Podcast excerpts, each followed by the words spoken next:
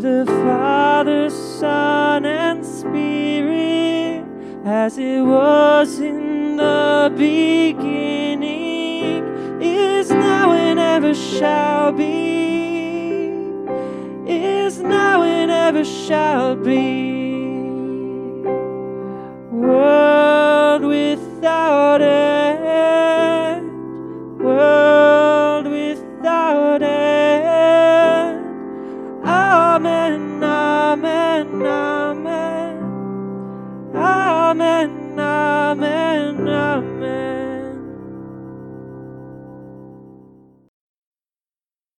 Reading from the Holy Gospel according to St. Luke, the second chapter. In those days a decree went out from Caesar Augustus that all the world should be registered. This was the first registration when Quirinius was governor of Syria. And all went to be registered, each to his own town. And Joseph also went up from Galilee, from the town of Nazareth, to Judea, to the city of David, which is called Bethlehem, because he was of the house and lineage of David, to be registered with Mary, his betrothed, who was with child. And while they were there, the time came for her to give birth. And she gave birth to her firstborn son, and wrapped him in swaddling cloths, and laid him in a manger, because there was no place for them in the inn. This is the word of the Lord. Thanks be to God.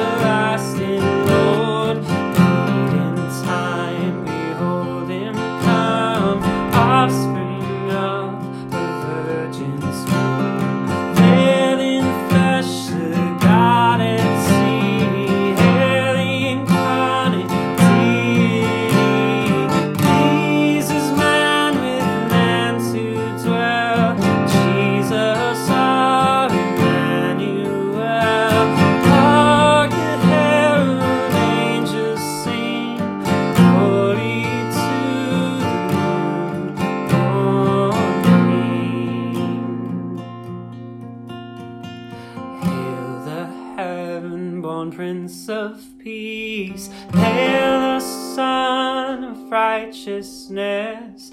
Light and life to all he brings. Risen with healing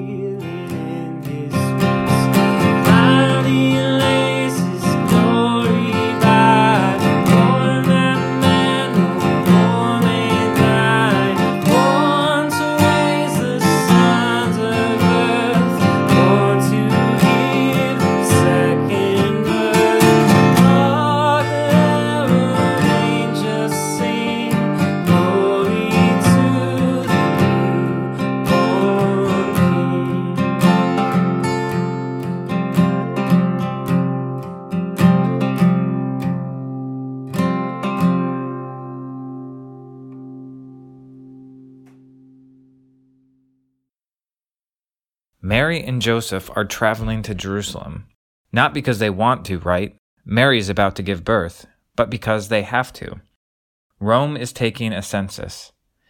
Now, censuses are usually taken for two reasons. One, for taxes, so Rome knows how much everyone owes them. And two, so you can find out just how big and powerful the Roman Empire is. You see, at this time, the Roman Empire is nearing the peak of its power, so much so that the city of Rome is considered the eternal city, the city that will never end. It is the city set in stone. And if a poor young couple have to travel to make that happen, well, so be it. The poor came and went like grass, but Rome, Rome was forever. But then something happened. The Roman Empire now is no more. If you want to know about it, you have to read a history book. If you want to see it, visit the grass filled ruins of the Colosseum or of the Roman Forum. Rome, the Roman Empire, is no more. And yet, at the same time, here we are still remembering this inconvenient and probably difficult journey Mary and Joseph made. Why? Because the Church of God is still living. We give witness not only to what God has done long ago, but we give witness that He is active in His church now, today. Even more, Advent is about waiting, the present waiting for the return of the risen Christ. In other words, many have built their lives on Rome, its value, its power, its plan for the world, because they believed Rome mattered, that Rome was eternal. In fact, in Jesus' day, that is where the smart money went. But now, Rome has little to show for it other than the glories long past. On the other hand, a poor woman and man built their lives on God and His promises. They were seemingly insignificant, and yet their lives truly mattered because they built their lives on that which was eternal, God and His Word. As you look at your life, what is it that you are building on? On success, power, achievement, or popularity? These things are not wrong, but recognize they won't last. One day, they won't matter. They will be nothing but ruins. But if you build your life on Christ, the newborn King, he may look small and insignificant, but don't be fooled. Upon him, life and eternity is built.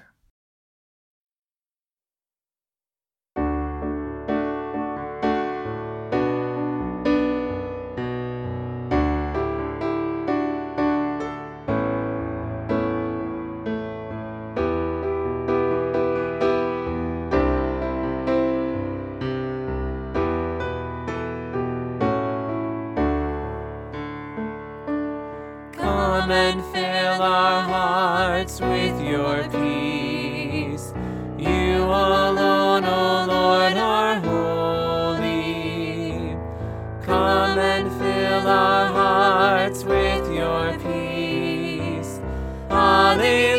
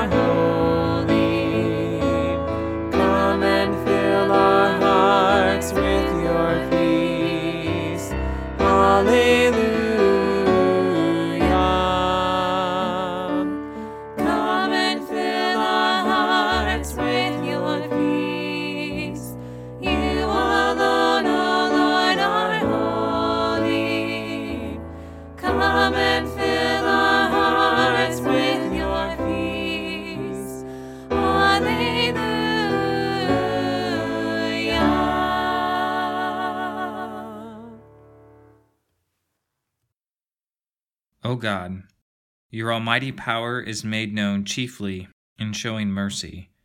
Grant us the fullness of your grace, that we may be called to repentance and made partakers of your heavenly treasures. Lord, in your mercy, hear our prayer.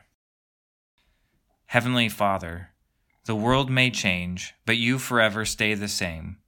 Help us to build our lives on that which lasts, for in you alone is eternal life. Lord, in your mercy, hear our prayer. Heavenly Father, have mercy on the sick, that they may find strength in you and healing according to your will. Lord, in your mercy, hear our prayer. Heavenly Father, be with our leaders, that they might use their authority for the peace and justice of all people, and that we might be good and responsible citizens. Lord, in your mercy, hear our prayer. All these things we pray in the name of your Son, Jesus Christ our Lord, who lives and reigns with you and the Holy Spirit, one God, now and forever. Amen. Our Father, who art in heaven, hallowed be thy name. Thy kingdom come, thy will be done, on earth as it is in heaven. Give us this day our daily bread, and forgive us our trespasses as we forgive those who trespass against us. And lead us not into temptation, but deliver us from evil. For thine is the kingdom, and the power, and the glory, forever and ever. Amen.